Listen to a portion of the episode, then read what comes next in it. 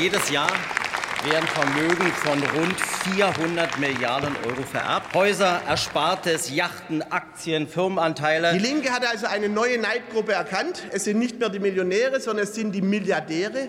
Und wieder einmal sind die vorgetragenen Behauptungen, insbesondere aus der linken Seite des Hauses, volkswirtschaftlicher und sozialpolitischer Unsinn. vierhundert Milliarden Euro. Das ist eine ganz schön große Summe.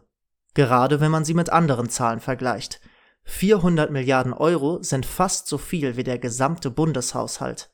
Es ist mehr als zehn Prozent des jährlichen deutschen Inlandsprodukts. Und doch wird schätzungsweise jedes Jahr in Deutschland diese gewaltige Summe von vierhundert Milliarden Euro vererbt. Das bleibt natürlich nicht ohne Auswirkungen. Denn während manche Menschen unglaublich viel erben, bekommen andere gar nichts oder erben sogar Schulden. Und das hat dann natürlich Auswirkungen auf die Verteilung von Vermögen in unserer Gesellschaft.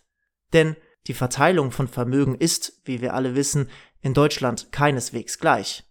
In Deutschland sind die Vermögen im europäischen Vergleich sogar sehr ungleich verteilt. Die reichsten zehn Prozent der Deutschen besitzen über fünfzig Prozent des gesamten Vermögens. Wenn diese jetzt ihr Vermögen an ihre Kinder weitergeben, häuft sich das immer weiter. Und damit stellt sich unweigerlich die Frage der Gerechtigkeit, denn mit Vermögen kommen auch Chancen. Chancen auf politische Teilhabe, Chancen auf Bildung. Eigentlich stellen wir uns eine gerechte Gesellschaft als eine Gesellschaft vor, in der die Chancen gleich verteilt sind. Deswegen möchten wir in einer kleinen Sendereihe dieses Thema einmal genauer unter die Lupe nehmen. Erbschaft in Deutschland. Wie gerecht kann Erben eigentlich sein? Wir werden in den kommenden Wochen mehrere Interviews führen und senden.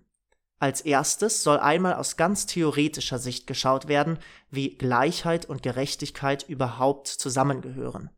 Denn möglicherweise kann ja auch die ungleichste Gesellschaft total gerecht sein, wenn alle am Anfang dieselben Startchancen hatten.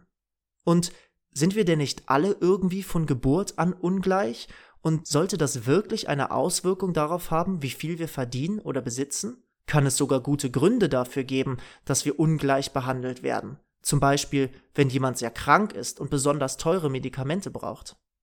Darauf folgend hören wir in einem zweiten Interview, was das eigentlich für Erbschaft bedeutet und warum Erbschaft, so wie sie derzeit in Deutschland praktiziert wird, ungerecht ist. Ein Argument dabei ist, dass wir uns derzeit eher in einer Erbschaftsgesellschaft als in einer Leistungsgesellschaft befinden. Das heißt, dass ein grundlegendes Prinzip, mit dem wir Ungleichheit begründen, so vielleicht gar nicht mehr gilt. In einem dritten Interview hören wir uns Gründe für das Erben an. Erben ist eine hochemotionale Sache und Eltern, die ihren Kindern etwas hinterlassen wollen, hat ja auch etwas Fürsorgliches und der Wert des Schenkens auch etwas sehr Positives. Und was bedeutet Erben eigentlich für die Wirtschaft in Deutschland?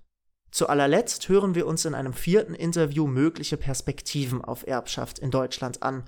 Denn nur weil schon seit jeher vererbt wird, kann sich die Art, wie vererbt wird, ja durchaus mal verändern. Zum Beispiel hin zu einem Konzept, von dem alle profitieren und nicht nur einige wenige. Wir hoffen, mit diesen vier Interviews das Thema Erbschaft in Deutschland einmal von allen Seiten betrachten zu können, sodass sich am Ende jeder selber einen Schluss machen kann, ob Erbschaft, so wie sie in Deutschland gerade stattfindet, wirklich gerecht ist.